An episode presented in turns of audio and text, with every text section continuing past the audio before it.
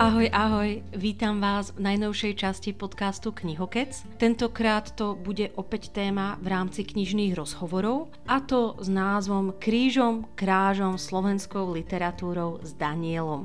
Ja vás už nebudem nejakým spôsobom tu napínať alebo tu nechávať, pretože rozhovor je to dlhý. Verím a dúfam, že vás bude baviť, prajem vám príjemné počúvanie. Nuž a ak by ste mali chuť sa mi ozvať po vypočutí tohto podcastu, budem veľmi rada za akékoľvek poznámky, pripomienky, komplimenty samozrejme, pretože aj tie komplimenty občas treba, hoci aj kľudne konštruktívnu kritiku, ako to cítite. No a ak by ste sa mi rozhodli napísať, nájdete ma na Instagramovom účte knihokec alebo na gmailovom e, účte a to teda knihokec zavináč gmail.com. Ďakujem krásne, budem sa tešiť a prajem príjemné počúvanie.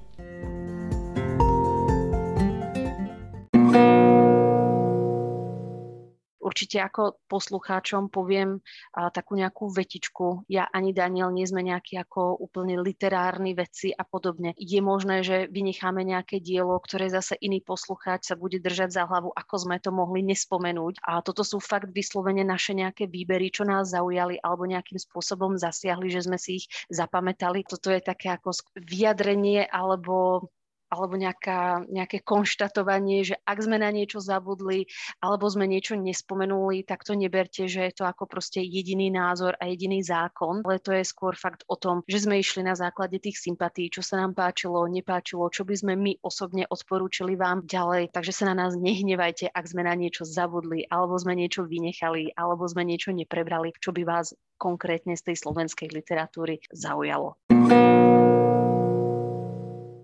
Daniel, vítam ťa v podcaste Knihokec. Som rada, eh, že sme sa na to takto podujali. A, mm, Ďakujem. Možno by som rada trošku aj tým poslucháčom tohto podcastu predstavila teba, kto si, alebo ako by si sa uh, poslucháčom podcastu predstavil ty. Tak volám sa Daniel, pracujem v školstve, rád cestujem a spoznávam nové miesta vo svete i na Slovensku a rád ochutnávam nové jedlá v podstate som človek, ktorý rád uvažuje o tom, čo život prináša. Takže taký filozof trošku, taký životný filozof. O, ale trošku.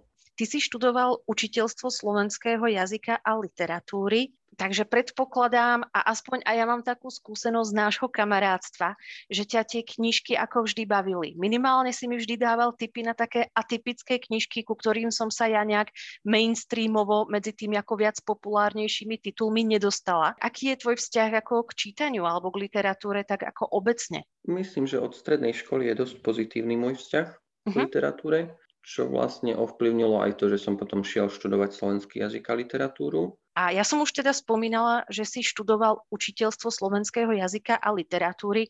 Čo ťa viac bavilo? Teda slovenčina alebo proste literatúra? Tam to asi ťažko nejak úplne jednoznačne uh-huh. označiť, že čo ma viac bavilo. Záviselo to vždy od konkrétneho predmetu, prípadne teda jeho obsahu, ale, a tiež veľmi dôležitý bol aj prednášajúci, ktorý viedol či už prednášku alebo seminár. Ehm, napríklad z tej jazykovej zložky ma bavili hodiny syntaxe, aj keď niekedy som mal na tých seminároch úplne že stres, alebo prosto som niekedy ako nemal šajnu o čom rozpráva, alebo v začiatku to bolo ako keby také neznáme, by som uh-huh. povedal, lebo tam sa išlo podstatne viac do hĺbky ako na základnej škole, ale potom to už bolo fajn. Mm, potom tiež morfológia bola zaujímavá a lexikológia tam ma tiež veľmi zaujímala. No a čo sa týka literatúry, tak svetová literatúra samozrejme, ale tam, ja, tam ma to bavilo asi až od toho realizmu. Staršie diela, niektoré boli fajn, napríklad, ja neviem, v renesancii, Decameron, akože toto ma bavilo, to, to, to bolo vyslovene také, že som sa aj posmial ale tak myslím, že by som to mohol shodnotiť, že od realizmu sa mi tá literatúra páčila. Samozrejme nie úplne teda všetko, ale, ale uh-huh. fajn. No a čo sa týka slovenskej literatúry, tak tam to medzivojnové obdobie, povojnové a, a v podstate súčasné obdobie. Mňa tak ako napadlo, že si spomínala, že od toho realizmu, ale že občas sú také ako výnimky aj v rámci ako časov tej literatúry. Ja si vždy spomeniem, keď som na strednej škole čítala epos o Gilgamešovi, čo sme mali nariadené mm-hmm. ako povinné čítanie.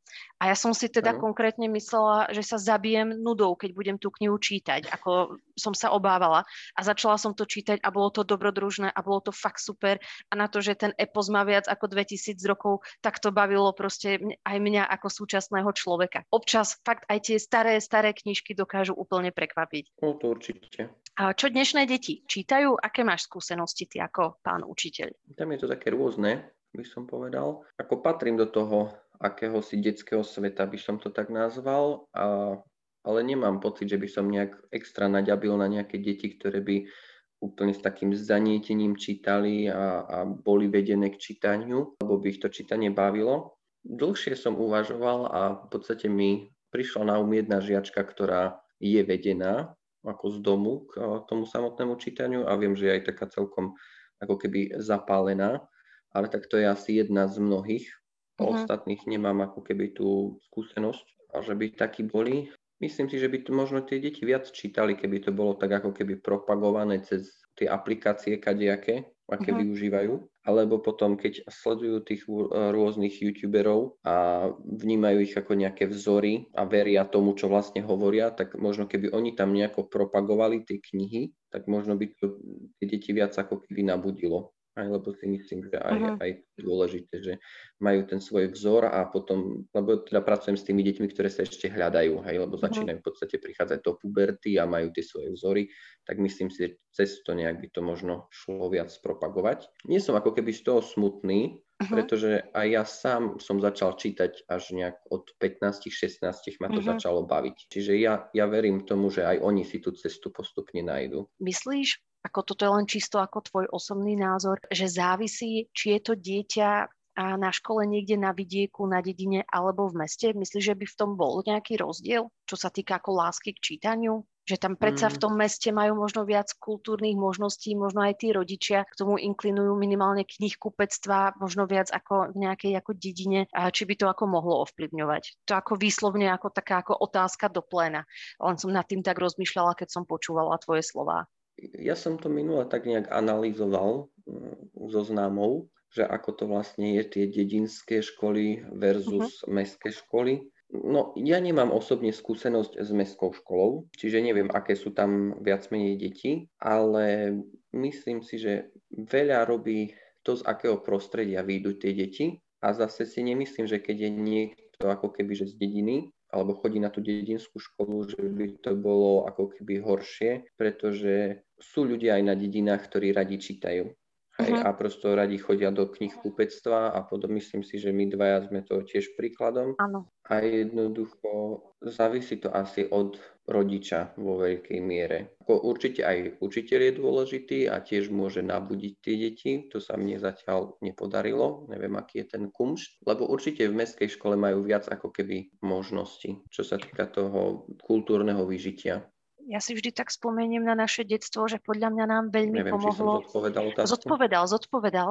A práve na to chcem naviazať, že si vždy spomeniem z nášho detstva, a že sme mali neuveriteľnú výhodu, že sme mali relatívne veľkú knižnicu, tú našu ako obecnú alebo dedinskú e, knižnicu. Tá teta knižničiarka, e, čo si ju pamätám, tak sa aj tam snažila fakt každý druhý mesiac priniesť nejaké d- nové tituly. Áno, boli tam aj nejaké socialistické diela, ktoré proste sme nikto nechceli čítať, ale bola to ako fakt celkom fajn vybavená knižnica tak to ako nejak spätne, že, že, že aj toto dosť namotivovalo a podľa mňa, ak v tej dedine je nejaká knižnica verejná. Tak ono sú aj školské knižnice, mm-hmm. hej, aj, aj tu v podstate máme, no ale tam málo ktoré dieťa príde akože za mnou alebo za mojou kolegyňou, že že či im dáme nejaké knihy na čítanie. Skôr je to také, že človek im dá to povinné čítanie, ktoré, ktorým tiež úplne nie som stotožnený, ale ak chcem, aby tie deti mali načítané nejaké tituly alebo aspoň aby čítali niečo, tak zatiaľ som nenašiel iný spôsob, ako vlastne okrem toho povinného čítania uh-huh. ich mhm. namotivovať.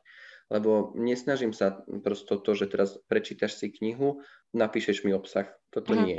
Jednoducho prečítaš si knihu, máš tam určiť nejaké základné pojmy z literatúry, prosto pracovať ako keby s tou danou knihou alebo tou poviedkou alebo čo už tam majú. Potom majú tiež napísať svoj vlastný názor na to, čo sa im páčilo, čo sa im nepáčilo, prečo. A ja ich stále podporujem v tom, že napíšte aj to, čo sa vám nepáčilo, lebo oni väčšinou to odbijú tým, že o, bolo to fajn, lebo nechcú asi uvažovať. Ale ja im napíšem, lebo veľa z nich hej má taký postoj, že bože, nechce sa mi čítať. A hovorím, no ale potom tam napíš, čo sa ti nepačilo na tom, keď máš k tomu negatívny postoj, lebo prost, ja to beriem tak, že formujem v ňom tú schopnosť argumentovať a vytvárať si svoj názor na to. Čo je podľa mňa dobrý prístup. A ja si myslím, no ale oni to zatiaľ ešte nepochopili. To možno, možno vekom to na nich trošku viac príde. Možno áno. Držíme si palce v tom. E, ja možno ešte tak prezradím poslucháčom podcastu Knihokec, že ten dôvod, prečo som ťa zavolala, alebo tá téma, ktorú by som s tebou rada preberala, síce už to asi vidia aj v názve, je, aby sme trošku prebrali tú slovenskú literatúru. Či už súčasnú, možno trošku spomenieme aj tú nejakú staršiu, ak to tak môžem nazvať. A mne to prišlo ako, s kým najlepšie to rozobrať ako s človekom, ktorý to fakt študoval, ktorý má trošku ako prístupy, aj neprístupy, ale pozná aj také menej známe diela, fakt nie také len bestsellerovky od nejakého Dominika Dána. Toto je takéto vysvetlenie, prečo práve ty. No a ty si už spomenul, že v rámci tej svetovej literatúry ťa bavil ten realizmus a v rámci ako tej slovenskej literatúry, že si viac inklinoval k tomu ako modernizmu, takže môžeme povedať, že začiatok toho 20. storočia približne? No, približne áno. A kde je podľa teba taký ako predel v tej slovenskej literatúre medzi tou staršou alebo modernejšou, či dokonca nejakou súčasnou literatúrou? Tak o, podľa mňa to... No, je to ťažké. Je to také, že... No, je to určite ťažké, ale ako ja si myslím, že tie No lebo vždy to delenie samotnej literatúry závisí ako keby, alebo tí autory dejín slovenskej literatúry to vždy nejako delili podľa tých okolností, ktoré sa diali aj mimo nás. Uh-huh. Aj keď máme tú medzivojnovú literatúru alebo povojnovú literatúru, po literatúru po 89. a tak, čiže vždy tam bol ako keby nejaký ten vonkajší mimoliterárny medzník, keby sme to takto mohli nazvať tak ako vlastne to je vyčlenené, tak ja v podstate s tým viac menej súhlasím, aj keď tam potom možno to, že je tam tá ako keby súčasná literatúra a má v podstate už niekoľko ako keby tých rokov trvá od toho uh-huh. 89. roku, tak uh, uvažoval som nad touto otázkou, kde by vlastne mohla byť tá hranica toho, že už v podstate tá súčasná literatúra, či môže byť to, keď ja som ešte viac menej nežil a ešte stále trvá. V podstate som dospel k tomu, že možno to oni vlastne nechávajú zatiaľ tak aj skrz toho, že tí autory, ktorí v tom čase žili, ešte žijú aj dnes a nedošlo ako keby možno k nejakému takému výraznému zlomu, ale teraz keď o tom tak uvažujem, tak možno prídu s tým nejakí, ja neviem, literárni vedci, že teraz bude literatúra do covidu a literatúra po covide. To je, to je dobrá neviem. úvaha, to sa mi mi páči. Ja len ako dodám na vysvetlenie no. aj poslucháčom, že s Danielom sme preberali to, že napríklad tá súčasná literatúra slovenská, že často len povedia, že po roku 89, ale máme 32 rokov od roku 89 a to je už podľa mňa strašne dlhá doba, aby sme tam mali ako len proste jedno obdobie, pretože v 90 rokoch a dokončili svoju tvorbu v podstate takí, nechcem povedať nejakí disenti, ale ľudia, ktorí napríklad nemohli publikovať v 80 70 rokoch alebo publikovali aj vtedy, ale medzi tým poumierali, žiaľ Bohu. A už mám pocit, že nastala aj taká nová generácia tých spisovateľov, ale ešte vždy ich všetkých radíme do jedného vreca. Práve preto som mimo podcastu už Danielovi naznačovala, že mi to príde ako príliš dlhá doba a chcela by som tam ďalší predel, ale toto s tým covidom ma celkom ako zaujalo. Možno aj to bude zaujímavé, že ako sa covid odrazí v tých dielach, či sa zmení trošku ako téma napríklad románov alebo novel, kde tam ako budú viac pracovať s nejakou ľudskou osamelosťou alebo s nejakými existenciálnymi existenciálnymi krízami, ktoré vyvstali počas covidu, alebo celkovo ako viac rozoberať napríklad samotu, že to by bolo ako zaujímavé potom sledovať od roku 2000 nejakých 20, ako sa to potom objavilo v podstate ten, táto nejaká tematika v tých novších dielach. Tak určite to tam bude spomenuté, lebo tým, uh-huh. že tí autory vlastne tým žili a boli tým dosť zasiahnutí, uh-huh. aj celkovo tá oblasť umenia, tak ja si myslím, že sa to tam odrazí potom. Len Ešte potom sa, zase, keď ano. to vyjde, či to bude aktuálne zase. A uvidíme, koľko bude ešte vln a či to, či to zmizne. To nekonečná ešte ďalej, no. Áno, no, tak snadne. A ja ešte e, ohľadom tých starších diel, takže dajme tomu, že do toho 19.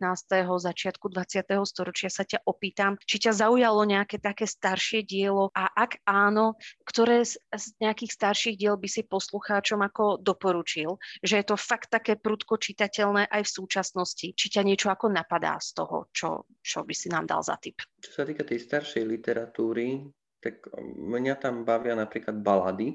Aj tam od Jana Botta, Žoltá ľalia alebo Lucíny Stolček. To sú diela, ktoré ja mám rád. Mhm. Neviem do akej miery možno, že sú ako, ako keby aktuálne, hej, napríklad ten Lucíny Stolček o, o tom, ako sa vyrábal v podstate na ten štedrý večer a, a, a celá ako keby tá tradícia toho vyrábania uh-huh. toho stolčeka, potom toho sledovania tých bosoriek a, a podobne. Možno to nie je tak vyslovene, že aktuálne, ale mne sa páči ten príbeh a potom vlastne ako keby aj ten folklór v tom uh-huh. prepojený. To sú diela, ktoré, ktoré mám rád, ale mám rád napríklad aj dielo od Sama Chalupku, to známe Morho. To aj keď s deťmi analizujeme, tak to je dielo, ktoré uh, deti baví, aj, aj deti, ktoré sú zo sociálne znevýhodneného prostredia alebo inak z marginalizovaných skupín, tak toto dielo je také, ktoré dokáže ich natchnúť, pretože sú tam také ako keby ako to nazvať, nie že krvilačné scény, až tak by som to nenazval, ale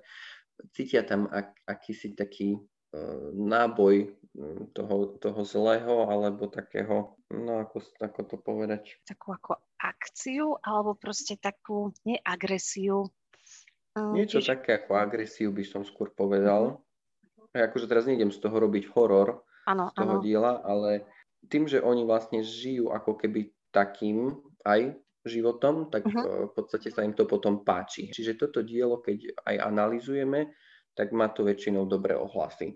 Ale aj si to, to pamätajú. To, toto dielo má aj taký rytmus, taký ako proste ten slovný rytmus ide tak, že tak úplne ako burcuje toho človeka aj pri čítaní, že aj keď si to číta človek v duchu a nie nahlas, tak proste má taký vibe, asi by som povedala také anglické slovo, že proste taký náboj v tom, že ideš, je to také ako dravé, trošku kruté, že ako, ako, ako také prekvapujúce, že aj nejakých 150 rokov potom uh, toto dielo má čo povedať a, a proste dokáže ovplyvniť tých ľudí aj v súčasnosti. Tak ale je to možno aj výberom ako keby tej témy, ako dobre, my v podstate teraz nezažívame pád Turkov uh-huh. a podobne, ale tým ako napríklad dnešní ľudia radi aj pozerajú tie rôzne filmy, aj že idú na nejaký krvák, uh-huh. alebo sa chcú báť, alebo chcú prežiať ten stres, tak niečo podobné možno je aj tu v tomto diele a možno preto je to tiež zaujímavé pre nich.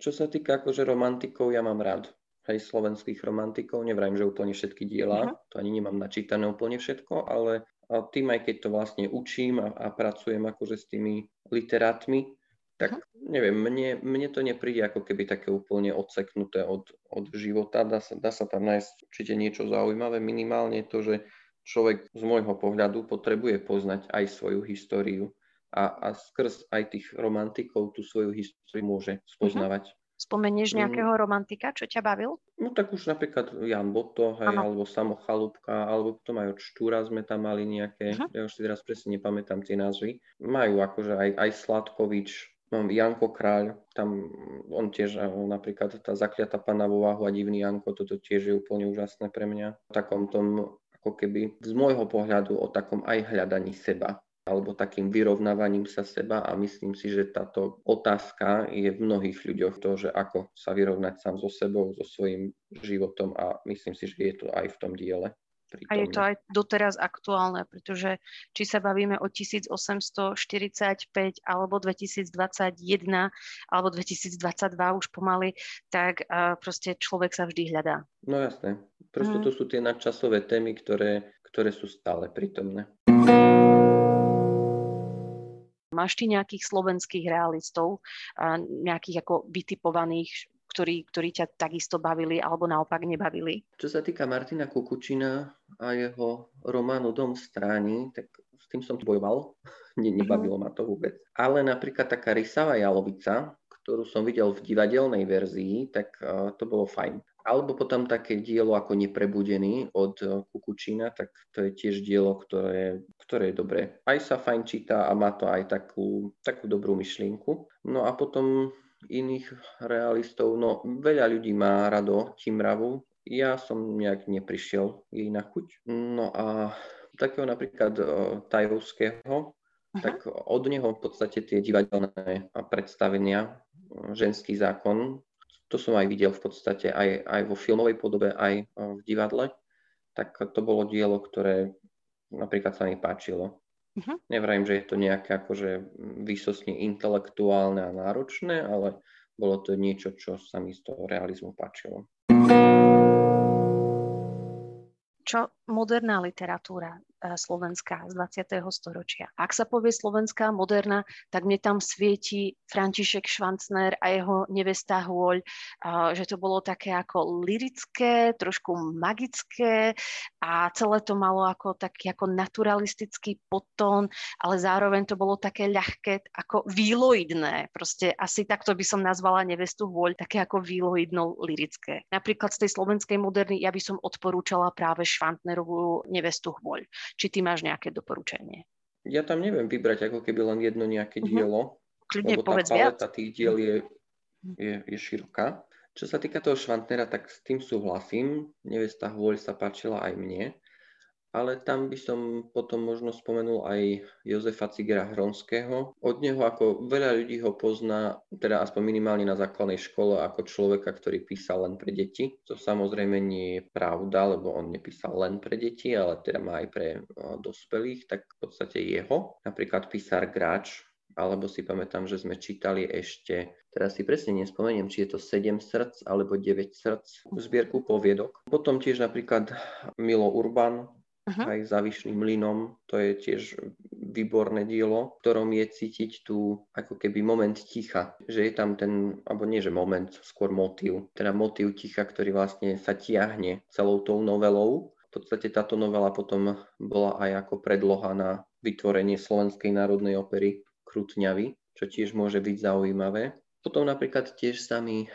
páčil Peter Karvaš a jeho polnočná omša, to tiež má veľmi silné momenty. Potom napríklad eh, Vladislav Mňačko. Ako chutí moc, to je podľa mňa veľmi dobré dielo. V podstate som ho aj odporúčal niekoľkým svojim ako keby známym a dokonca aj takí, ktorí nie sú až takí veľkí nadšenci či už slovenskej literatúry, alebo takej ako keby, čo sa týka toho žánrového hľadiska nejakých románov alebo niečo, čo má viac ako 150 strán, aj už je problém, uh-huh, uh-huh. tak dokázalo toto dielo vlastne toho človeka pohltiť a nadchnúť. Potom s takým zápalom ako keby, že o tom rozpráva. A potom ešte napríklad Ladislav Ťažký, keď si správne spomínam, tak to je človek, ktorý vlastne bol aj zakázaný a od neho som čítal poviedku, ale názov si už nepamätám. A tam vlastne bol, bolo to z toho vojnového ako keby obdobia a mal tam aj také biblické motívy v tom, sa mi to tiež páčilo. Potom také možno ako keby také ľahšie, ale zase nie bez umeleckej hodnoty. A napríklad Nilonový mesiac od Jaroslavy Blaškovej. Sú tam také zaujímavé obrazy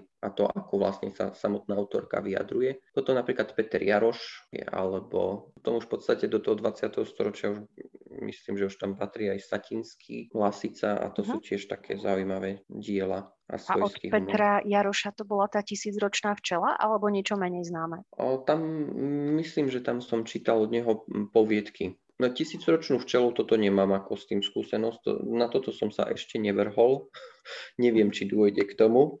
Uvidíme. To Ešte je... teraz mi tak napadlo, keď mhm. tak pozerám do svojej knižnice, že aj taký Jozef Mak, ten ma tiež dosť bavil, alebo napríklad aj Rudolf Jašik, Námestí uh, Svetej Alžbety? Áno, keď, uh-huh. lebo sú ľudia určite, ktorí majú radi tú problematiku to, tej druhej svetovej vojny a, a celkovo ten problém okolo, to, okolo Židov a to prežívanie tých ľudí. A v podstate máme aj v slovenskej literatúre diela, ktoré sa venujú tým problémom. Napríklad aj Jan Johanides, tak tiež má také poviedky, kde vyslovene vidno, ako tí ľudia takým odporom komunikujú e, so Židmi Áno, e, ešte mi teraz napadá knižka Obchod na Korze, ktorý je u nás ako viac známy vo tej filmovej podobe, kde hral ten Joško Kroner, ale tam ako mm. takisto ako dosť bolo vidieť akým spôsobom sa stávali k tým, k tým Židom. No. Takže Ladislav Grossman a jeho obchod na Korze.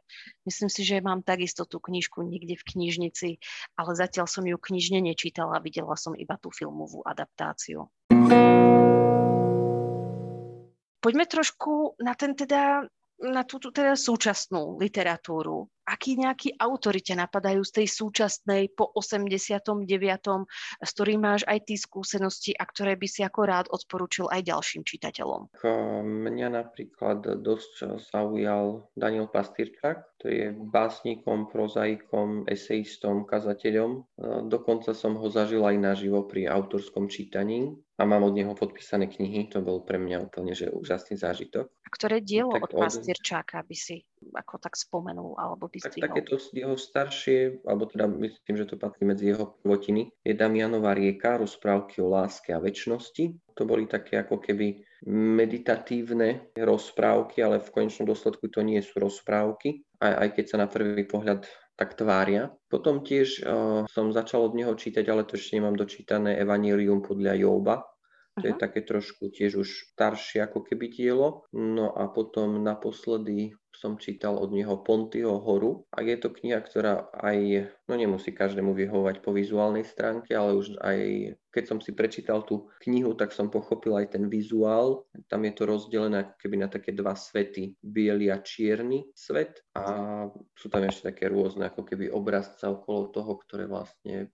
po prečítaní knihy človeku dajú zmysel. A je to tiež také hľadanie prosto tej cesty, aj hľadanie nejakého kompromisu medzi, medzi jednými a, a druhými a tými, čo sa vlastne odlišujú od nás a že nemusia byť vyslovene zlí len preto, že sú ako keby v niečom iní. A to si myslím, že to je tiež ako keby aktuálne, lebo ľudia, aj keď sa tvária, že že sú otvorení, tak ešte stále nie sú všetkému otvorení. Potom ďalej veľmi ma zaujala i Ivana Dobrakovová, tá je dosť často spomínaná všade, ale myslím si, že oprávnene. Či už jej tie staršie zbierky poviedok, alebo aj Belvy, sú to diela, ktoré sú zaujímavé. Mne sa napríklad pri diele Belvy veľmi páčilo to, ako ona dokázala pracovať s tou psychikou a že človek úplne mal pocit, že, že šalie pri tej uh, hlavnej postave, ako tá postava to tam prežívala a ako to ona dokázala napísať. To bolo veľmi dobré podľa mňa. No a tiež neviem, kedy to presne bolo, ale matky a kamionisti, to myslím, že tiež nie až tak veľmi staré. Myslím, že nejaké tri a... roky má tá knižka, približne dva alebo tri roky. O, nejak tak, tak toto viem, že tiež akože bolo pre mňa akože dosť zaujímavé. Určite k Ivane musím spomenúť aj to, moju osobnú skúsenosť, že Ivana je vynikajúca prekladateľka, hlavne z taliančiny teda prekladá, dokonca myslím, že žije v Turíne. Áno, je, je to Turín. Mm, a napríklad veľmi často Ivana Dobrakovová spolupracuje s vydavateľstvom, slovenským vydavateľstvom inak, kde im prekladá veľa knižiek ako práve z taliančiny a podľa mňa sú tie preklady ako aj dosť kvalitné. Na... Mm, aj, aj vlastne tá, to Taliansko alebo to prostredie talianské je veľmi často v tých o, dielach, že je to také ako keby uchopiteľné tam či už tých aj v Toxe, alebo aj v Belvii, alebo potom aj v tých matkách a kamionistoch sú tam ako keby prítomné tie talianské nejaké vplyvy.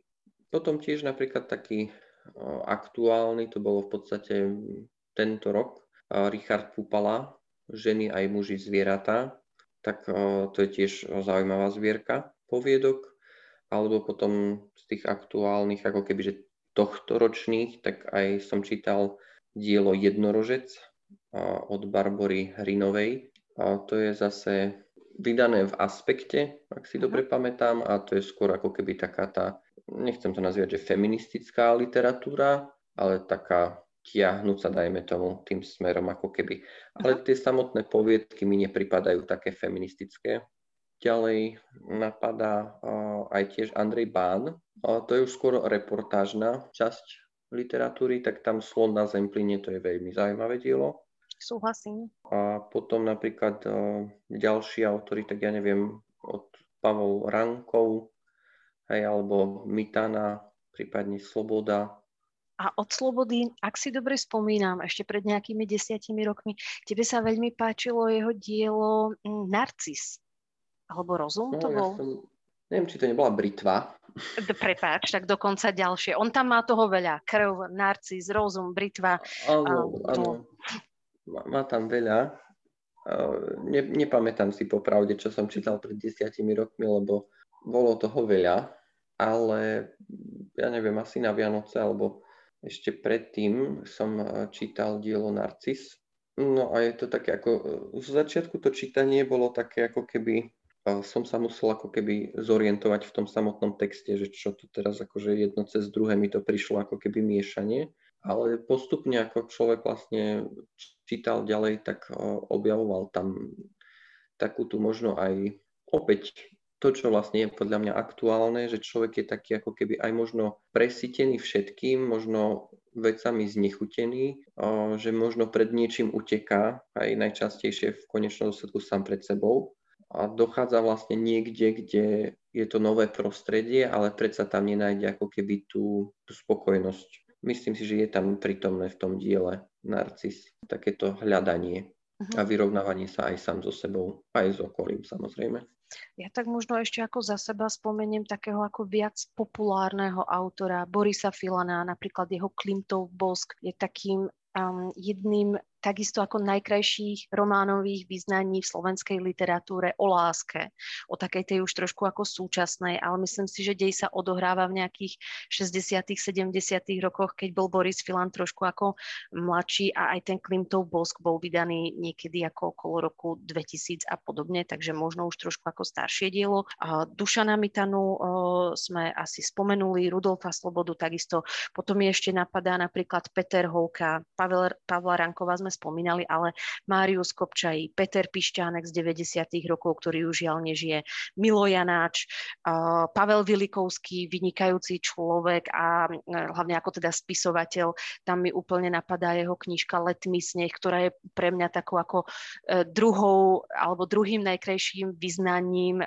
o láske v rámci slovenského románu. Daniel Meiling a jeho knižka Ruská klasika, kde si práve robí v tých poviedkach takú ako srandu z tých klasických narratívnych postupov v rámci literárnych diel, takže tam človek aj hľadal takú iróniu a satíru. Alebo Silvester Lavrik, ktorý píše knižky na pomedzi románu a nejakej literatúry faktu, napríklad Nedelné šachisty som boli veľmi obľúbené u čitateľov. Takých... to bolo veľmi dobré. Ja som to zatiaľ nečítala, ale, ale mám to zase na zozname. Ale nemám ju ešte v knižnici. K tomu sa dostanem snáď tak, takisto. To tiež vrelo odporúčam. Ďakujem. A z takých tých ako spisovateľov, ktorých som čítala a mne až tak nesadli ani po niekoľkých knižkách, ani tou reprezentáciou svojou. Bol napríklad Michal Hvorecký a jeho knižka Plíš. A ja osobne mám o ňom taký subjektívny názor, že mne nejak ako nesadí, nesedí ani nejak ako, ako človek, keď ho vidím v nejakých diskusiách alebo v nejakých televíznych reláciách. Takže toho Hvoreckého až by som tak neodporúčila. Možno ak mi nejaký poslucháč potom napíše, že ktorú knižku od neho prečítať, rada sa nechám ako prekvapiť a zmeniť svoj názor, ale Horecký zatiaľ nie. A ja som osobne zatiaľ nenašla ani sympatie k dielam Vladimíra Balu. Čítala som od neho konkrétne Veľkú lásku. Viem, že má ako veľa svojich podporovateľov na súčasnej slovenskej scéne, ale mňa ani tá veľká láska nejak ako nezasiahla a nevedela som tam nájsť pre mňa žiadnu hodnotu, prečo ju ostatní čitatelia tak chvália. Neviem, či si ty čítal niečo od Balu. No, čítal som konkrétne toto dielo ja. Ja som ho čítal na dvakrát. Prvýkrát som bol taký dosť zmetený, ale potom uh, mi to nedalo, tak som si začal hľadať ako keby také aj rôzne formy kritiky alebo nejakých interpretácií a, a jednoducho mi to nedalo, lebo tak ako vravíš, je dosť uh, populárny a teraz nie v zmysle, že je to nejaké ako keby, že, že teraz bude ho čítať každý, ale že je to vlastne kvalitné uh-huh. dielo a tak jednoducho skrz aj tú ako keby sekundárnu literatúru som sa snažil dostať k tomu dielu. Pri tom druhom čítaní to už bolo samozrejme potom ako keby uh, lepšie. Čo si tam a objavil už, pri druhom čítaní? Tak ono v podstate tiež, ja v mnohých veciach vidím tam ako keby tú, tú hlavnú postavu a to hľadanie. Aj, a myslím si, že to tam tiež je prítomné. Ale ako konkrétne nejaké také ti teraz už nepoviem, lebo to bolo pred niekoľkými rokmi, keď som to čítal a a to ja si už až tak nepamätám tie veci. Ešte k tým spisovateľom, nejakým ďalším, napríklad Václav Pankovčín a jeho knižka Bude to pekný pohreb a potom ten Peter Balko, vtedy v Lošonci, Peter Balko, e, to je nejaká novšia knižka, Ondrej Štefánik, a ktorý vyhral aj Anna Soft Litera s, e, s knižkou Som Paula, ktoré napríklad mňa zase napríklad úplne nezaujalo a, a nesadlo mi to, ako chápem, čo tým chcel autor ako povedať, v podstate vytvoril nejaký pomyselný kruh, že od odkiaľ ako vychádzame, tam sa nakoniec aj vrátime, ale nezasiahlo ma to a bola som celkom prekvapená, že vyhral napríklad Anna Soft Litera, ale je to teda iba môj názor. Myslím si, že to je veľmi ťažko ako keby hodnotiť je to, je to subjektívne, no. lebo v podstate s tým zapasíme, aj keď ideme s deťmi na nejakú literárnu súťaž. V podstate to nemusí byť ani literárna súťaž, to je akákoľvek súťaž, ktorá sa dotýka umenia. Uh-huh. Aj tam je vyslovene ten subjektívny pohľad na vec. Je to úplne jednoduchšie napríklad v matematike, uh-huh. kde tie kde tie deti musia jednoducho vypočítať daný príklad, má ten postup, má vypočítaný príklad, fajn, dáva sa bod, hej, ale tu keď to dieťa prednáša, alebo je to niečo prosto napísané, tak áno, sú napríklad, že človek prečíta a hneď si povie, že áno, to je výborné, prosto úžasné. Uh-huh ale potom sú diela, kde, alebo teda čo deti napíšu alebo prezentujú a potom človek už tam váha, uh-huh. nevie. Takže to je podľa mňa také vyslovene subjektívne. Ale mne ešte napadlo, ako si vravela o, o Hloreckom, že vlastne, že aj ako keby samotná osobnosť až tak možno mhm. nesedí. Uh-huh. Tak ja som tak bol napríklad prekvapený z Mareka Vadasa, keď uh, ja som čítal jeho mm, diela, ma to zaujalo, ale potom, keď som bol na autorskom čítaní, vlastne prezentoval svoju knihu, tak mi prišiel v takom veľkom strese. A nezanechalo to ako keby na mňa veľmi taký dobrý dojem. Neviem, možno je to tým, že nie je možno zvyknutý na takéto verejné vystupovanie, uh-huh. alebo bol naozaj v takom strese, že bol až aj v tom krči a teraz nedokázal sa tak uvoľniť. Tá osobnosť toho spisovateľa ovplyvní u čitateľa ten názor ku knižke, že proste je to, je to prepojené trošku. Asi, hej, ale skôr asi sa treba od toho odosobniť. Lebo Určite. Ak, ak človek dobre píše, tak prečo nie, hej, ako však, uh-huh. lebo však koľky boli takí autory, ktorí, uh, ja neviem, boli aj rasistami, alebo majú to vo svojich dielach, či už aj o Hronsky má v niektorých svojich dielach také rasistické uh, prvky, ktoré vlastne boli cenzúrou vyhodené, alebo ja neviem, Milo Urban, alebo aj iní a v podstate sú to autory, ktorí majú výborné diela. Čiže neviem, to keby sme mali ako keby takto, že sa mi vyslovene nepáči, tak ho nebudem čítať, tak ja neviem, koho by sme čítali, lebo na každom by sme si niečo našli. Určite, určite. To súhlasím čo hovoríš na takých tých populárnych slovenských autorov. Ja ich volám dovolenkoví autory, pretože človek pri nich trošku ako oddychne, vyrelaxuje. Myslím tým napríklad Matkina, on má také tie uh, vzťahové romány o pokazených ľudských vzťahoch, alebo teraz na Slovensku posledných 5 rokov badám uh, taký úplne veľký boom takých tých thrillerov a detektívok, práve napríklad Dominik Dán, Juraj Červenák, Jozef Karika a napríklad jeho Trhlina a tak ďalej. Máš od nich niečo načítané? Lákajú ťa nejak vôbec? Ani od jedného autora som nič nečítal, čiže ťažko sa mi nejako vyjadrovať ako k ich tvorbe alebo k ich dielu, pretože nemám tam vytvorený, vytvorenú tú skúsenosť, ale mňa v podstate od strednej školy viedla moja učiteľka a potom neskôr aj na vysokej škole sa to ako keby formovalo, že človek si má vyberať tú svoju, to, čo bude vlastne čítať. No a zastávam názor, že vlastne každý by si mal vybrať takú knihu, aká sa mu páči, aká mu vyhovuje. To neznamená, že keď ja napríklad nečítam tú knihu, že musí byť vyslovene, že zlá alebo mhm. niečo. Ja to skôr beriem mm, z toho pohľadu, že ak je napríklad človek oddychnutý a má ten priestor, že idem čítať, tak siahne možno po Dostojevskom alebo siahne po nejakom, nejakej takej, ako keby, že nazvime to, že intelektuálnej literatúre, ale ak niekto príde domov z práce a je unavený a má, má starosti a potrebuje jednoducho vypnúť a nechce sa zamýšľať, lebo to samotný jeho život je mm. ako keby o tom zamýšľaní, mm. tak siahne aj po takejto knihe. A keď on dokáže zrelaxovať pri tom, tak, tak prečo nie? Ale príde mi to také, že Ja osobne si myslím, že kvalitné veci nemôžu vzniknúť ako keby zo dňa na deň. Treba na tom popracovať. Akože jasné, že veľa ľudí robí aj veci na poslednú chvíľu a môžu byť kvalitné, môžu byť zaujímavé, lebo človek je pod tým stresom a tak. Ale keď niekto vydá, ja neviem, každý rok jednu knihu alebo aj viac, tak mi mm. prípada podozrivý. Neverím, že má toľko ako keby v sebe tej fantázie možno alebo takého toho spracovania, alebo je možno so všetkým spokojný, čo napíše, že že to nejak nerieši, uh-huh. neviem. Inak sa mi veľmi páči to, čo si ako fakt povedal, že ako nediskriminovať tých ľudí, či čítajú fakt takú viac oddychovejšiu literatúru alebo niečo viac literárne ako závažné. To sa mi páči, že si v tom taký ako otvorený a flexibilný. Ja za seba spomeniem, že som v mladosti v nejakej puberte čítala toho Matkina. Bolo to také ako fakt také ako oddychové, ľahko sa to čítalo, človek prečítal, zabudol, ale ako zbehol čas. Ale napríklad Dominik Dán a jeho detektív rozprávky a teraz ich už nečítam, nestíham v návale nejakých iných kníh. Čítala som ešte niekedy na vysokej škole, myslím, že nejaké 3-4 časti. A on tam má už vydaných vyše 30 častí z tej nejakej detektívnej série. Naše mesto alebo Staré mesto, alebo neviem, nejak tak sa volá.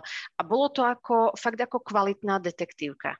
Neviem, či by som ju ako prirovnávala k Agate Christie a ako Conanovi Doyleovi a Sherlockovi Holmesovi, ale taká ako kvalitná slovenská detektívka, že tam ako pretavil aj tú slovenskú slovenskú náturu, akí sú tí ako slovenskí policajti a bežní ľudia, ale zároveň to bolo dobrodružné, napínavé, čitateľné a proste tie strany ubiehali sami za seba. Proti gustu žiaden dišputát, asi by som to takto shrnula. Dôležité je asi to, že ľudia čítajú. Čítajú, presne tak. Jednoducho je tam uh-huh. zmes ľudí a nie každý jednoducho má, dajme tomu, nejakú výbavu uh-huh. na niečo, tak jednoducho nebude ani potom siahať po tých knihách. To je, uh-huh. to je tak ako aj s filmami a a s rôznym iným umením. Niekoho to absolútne nezaujíma alebo má rád komédie, tak bude pozerať komédie, tak podľa mňa je to aj pri tých knihách. Tak... Uh-huh. Súhlasím. My sme teraz spomínali veľa, veľa mužských autorov. Poďme trošku aj na tie súčasné slovenské autorky. Ty si už trošku naznačil Ivanu Dobrakovovú. Máš ešte vo vrecku nejaké ďalšie typy na ženské spisovateľky? Hm, tak tú Barboru, ktorú uh-huh. som tiež spomínal. Áno, tú hrinovú s tým jednorožcom. Áno, áno. Potom ešte napríklad Uršula Kovalik. Ktorú knižku si od nej čítal? Travesty show. A potom uh-huh. ešte myslím, že som niečo čítal, ale v rámci tej zbierky pojedok, to je síce už staršie dielo, ale sú tam diela, ktoré ma dokážu pobaviť a neuraziť. A dobre sa to číta. A myslím si, že aj skrz takéto ako keby diela dokážeme človeka, ktorý napríklad nečíta, prilákať uh-huh. aj k literatúre. Ja si myslím, alebo aj sám na sebe to badám, že jednoducho človek tým, že pracuje a má ten svoj nejaký kolobeh a celkovo tá spoločnosť je nastavená tak ako keby, že všetko je rýchle, tak človek ako keby, že chce aj čítať, ale zase vyberá si diela, ktoré sú možno kratšie. Ja osobne siaham teraz dosť po poviedkach, prosto prečítam si ju, je to viac menej rýchle, človek, človek aj pouvažuje o tom, v podstate aj, aj skrz tú Uršu Kovalik je to tiež také fajn, že je to vlastne poviedka, ktorá nie je ani nejak extra dlhá, človek si pritom aj oddychne, aj sa zamyslí. Čítal som samozrejme aj iné, ako ženské spisovateľky slovenské, ale neviem, či ma až tak zaujali. Tak ja tu mám ako typy po Milú Aleluju, ak to tak môžem povedať. Skúsim to na teba tak vrhnúť, ten svoj zoznam. A z iných autorok napríklad spomeniem filozofku a spisovateľku Etelu Farkašovú, knižku napríklad Scenár, Moniku Kompaníkovú, Na sútoku alebo Piatu loď, uh, Janu Beňovú, napríklad u nej má hodne zau... veľmi, hodne, už používam čechizmy, u nej ma veľmi zaujala knižka Café Hiena, tá je trošku staršia a teraz nedávno pred nejakým rokom vydala knižku Flan flanérová košeľa, kde práve píše o svojich potulkách Bratislavou. E, určite nesmiem zabudnúť na Ivanu Gibovú. Čítala som od nej ja konkrétne knižku Barbora Boh a Katarzia, ale nedávno vydala knižku, ktorá je taká komiksovo-románová s názvom Eclectic Bastard a myslím si, že je dokonca aj nominovaná v rámci ako Anastoft Litera. Má to ako dosť pozitívne recenzie. Potom napríklad menej známa Terézia Šímová, smiešná osobná dráma, takisto ohľad hľadaní mladého dievčaťa vo svete, ktoré je ešte vysokoškoláčka a cestuje medzi Brnom a Bratislavou a hľadá si svoje prvé práce v korporátoch, niekde v nejakom vydavateľstve a podobne. Potom napríklad Alena Sabúchová a jej šeptuchy, tie dokonca aj vyhrali Anasoft literatúru, myslím si, že pred rokom. Tam je to také ako krásne prelídanie aj toho folklóru. Dielo sa odohráva na pohraničí medzi Poľskom a Bieloruskom a tam opäť ako rozoberá život takej mladej nejakej tínedžerky, ktorá si hľadá miesto vo svete a snaží sa v ňom nejak ako uplatniť. A vidíme tam ako tú túžbu po domove, ale zároveň aj túžbu po nejakom ako svete. Ešte Zuzka Keplová a jej Buchty Švabachom, um, alebo Vanda Rosenbergová. A ja som od nej zatiaľ čítala jednu knižku a to Muž z jamy a deti z lásky, ale takisto o takých tých medzi ľudských vzťahoch v rámci rodiny, kde rodina je zároveň dysfunkčná, ale zároveň sa aj milujú. A tuto Vanda Rosenbergová to v tej knižke veľmi pekne vystihla. A z takých tých novších, eh, novšie vydaných, napríklad Jana Micenková Krv je len voda, tu som dočítala teraz nedávno, celkom hrubá knižka, opäť je to o dysfunkčnej rodine, ktorá ako začne ta, ten román veľmi dysfunkčne a končí až extrémne dysfunkčne. Že ja som si nevedela predstaviť, že za nejakých 300 strán, ako sa to môže zo zlého pokaziť na ešte horšie a Jane Micenkovej sa to podarilo a vytvorila rodinu otec, mama, dcera takú nesympatickú, že až vás to ako bavilo zase ako čítať ďalej a dávať a dávať ďalšie strany v rámci prečítania, pretože tam toho ako, pretože sa to proste vždy zhoršovalo a tým nepoviem žiadny spoiler, prečítate si to aj v anotácii. Takto za mňa nejaký ako krátky prielom tých súčasných slovenských autoriek. Keď som si to tak dávala dokopy, prišla som na to, že je tam toho ako fakt celkom veľa a máme veľa tých aj autoriek, aj autorov súčasných. No tak v súčasnosti je určite veľa tých autoriek, keď si to porovnáme ako s nejakými dejinami mhm. literatúry. Určite ako čím väčšia rozmanitosť a rôznorodosť, tým lepšie. Ja možno ešte spomeniem, že som si urobila aj taký výcud s ohľadom Anasoft Litery. To je také naše slovenské najznámejšie literárne ocenenie, kde sa vždy spätne za rok posudzujú všetky vydané knižky v tom ako spätnom roku, takže pre rok 2021 sa budú posudzovať vydané knižky v slovenčine od slovenského autora, ktoré boli vydané v roku 2020 naprieč všetkými vydavateľskými domami a na území Slovenskej republiky. A iba poviem také ako krátke číslo, že za rok 2021 tento rok je tam nejakých 165 slovenských diel, obrovské ako číslo. V roku 2020 to bolo 158 slovenských diel a v roku 2019 dokonca 213 13 slovenských diel, čo sú ako podľa mňa na to, že sme maličká krajina na Slovensku, ako obrovské čísla tých vydaných slovenských autorov, či už ženských alebo mužských. Samozrejme, potom tá porota robí také sito a z týchto, e, alebo z tohto počtu diel redukuje desiatku Anasoft Litera, takúto ako 10 najlepších diel, potom z toho tú peťku a z toho sa potom vyberá to hlavné dielo, ktoré vyhráva Anasoft Litera. A myslím si, že tá osoba alebo ten spisovateľ spisovateľka vyhrávajú potom nejakých 10 tisíc eur v rámci ocenenia a vždy sa to vyhlasuje v septembri. Na stránkach a na soft litery, ak chcete, tak tam práve nájdete zoznamy aj za tento rok, aj za minulé roky a na soft litera funguje od roku 2006, takže tam je takisto možnosť inšpirovať sa veľa, veľa dielami a veľa, veľa slovenskými súčasnými autormi by sme to tak trošku tak striktne oddelili, Daniel. Tú ženskú, tých ženských autorov od tých mužských autorov. Vnímaš ty osobne pri čítaní nejaké rozdiely či paralely v témach, ktorým sa ako venujú uh, tí sú, súčasní ženské alebo mužskí autory? Vidíš tam nejaké rozdiely, rozdiely alebo práve aj nejaké ako podobnosti?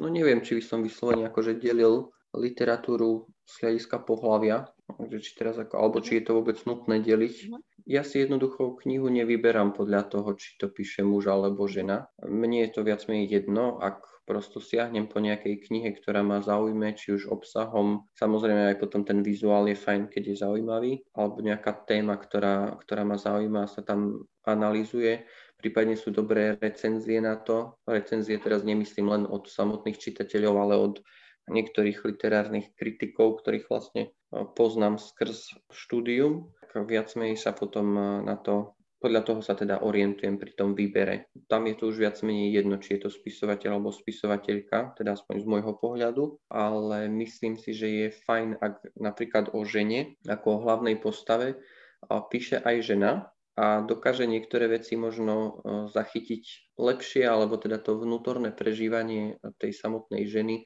a toho jej pohľadu na svet dokáže určite lepšie zobraziť ako, ako muž, tým, že vlastne to ona samotne prežíva. Ale ak zase nie je nejakou majsterkyňou slova, tak e, to tiež nemusí byť ako keby vierohodné pre mňa. Čiže ak je napríklad aj muž, dokáže písať veľmi vierohodne, tak myslím si, že je to ako keby fajn a mhm. človek tomu uverí potom a, a nerieši to, či je to žena alebo muž, uh-huh. ale tak keď napríklad niekto bude písať, ja neviem, o, o tehotenstve, tak o, asi lepšie to zvládne žena ako muž. Uh-huh. A asi to platí aj naopak. Ak žena spisovateľka má nejakú mužskú postavu, tak tam dáva možno ako svoje predsudky alebo predstavy, ako by ten ako by proste ten podmienovací spôsob ten muž fungoval, rozmýšľal, vnímal, myslím teda tá mužská postava. A tam ako tam takisto ako závisí, nakoľko sa dokáže navnímať na to nejaké mužské vnímanie pre tú postavu. Asi je to také dvojsečné, že platí to pre oba, oba nejaké pohľavia. Mm, určite. Lebo v podstate, no keď si vezmeme tú starú literatúru nejakú alebo staršiu, tak eh, tam v podstate bolo, bola skôr výnimkou tá žena, ako spisovateľka, lebo keď si tak vezmeme, tak v podstate dominujú ako keby muži a možno aj skrz e, to vlastne sa niektorí snažia vyčleňovať tú literatúru podľa pohľavia, aby vlastne došlo ako keby možno k takému zadosť učineniu pre ženy. Ako ja, ja osobne nemám rád takéto členenia, čo sa týka literatúry alebo aj mimo literatúry, e, že na ženské a mužské my sa blížime pomaly k záveru a ja tu mám pre teba takú bonusovú otázku, ktorú sa ja osobne priznám, že ak by si mi ju položil ty alebo ktokoľvek iný, ja by som na ňu nevedela odpovedať. Takže skúsim ti dať tú moju bonusovú záhodnú otázku. Už sa tak usmievaš. A to je, ano. či máš nejakú naj, naj, najobľúbenejšiu knižku, ktorú by si zobral so sebou na pustý ostrov, zobral by si ju so sebou proste všade, kde len ideš, proste taká tá knižka, ktorá ti najviac ako sedí pri srdiečku. Ťažká otázka, že? No to áno. No tak ako keby už som si musel niečo vybrať, tak by som asi niečo si zobral. No keď som už bol na tom pustom ostrove, tak aby som zase aspoň niečo mal. Ale, ale ťažko povedať. Asi by som si zobral Oscara Wilda a jeho šťastného princa. Veľa ľudí práve zase berie od Exupéryho malého princa, takže toto je zase pekné, že tu máme taký ako trošku ako iný, iný, iného autora s Wildom.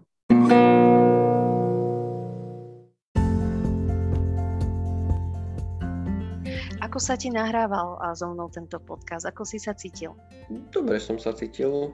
O, občas, ak boli nejaké otázky, na ktoré som nebol pripravený, tak som bol trošku v takom strese, ale a tak dúfam, že taký pozitívny stres, že ťa to tak vyburcovalo, namotivovalo. Mne sa s tebou, Daniel, rozprávalo veľmi pekne. Ďakujem takisto veľmi pekne, že si prijal toto pozvanie a dal si sa na takúto ako vec, že ideme nahrávať rozhovor ohľadom kytižiek do podcastu. Veľmi ma to tešilo, bavilo a ešte raz ti chcem veľmi pekne poďakovať, že si sa toho zúčastnil. A ja ďakujem za pozvanie, bola to zaujímavá skúsenosť. Thank you.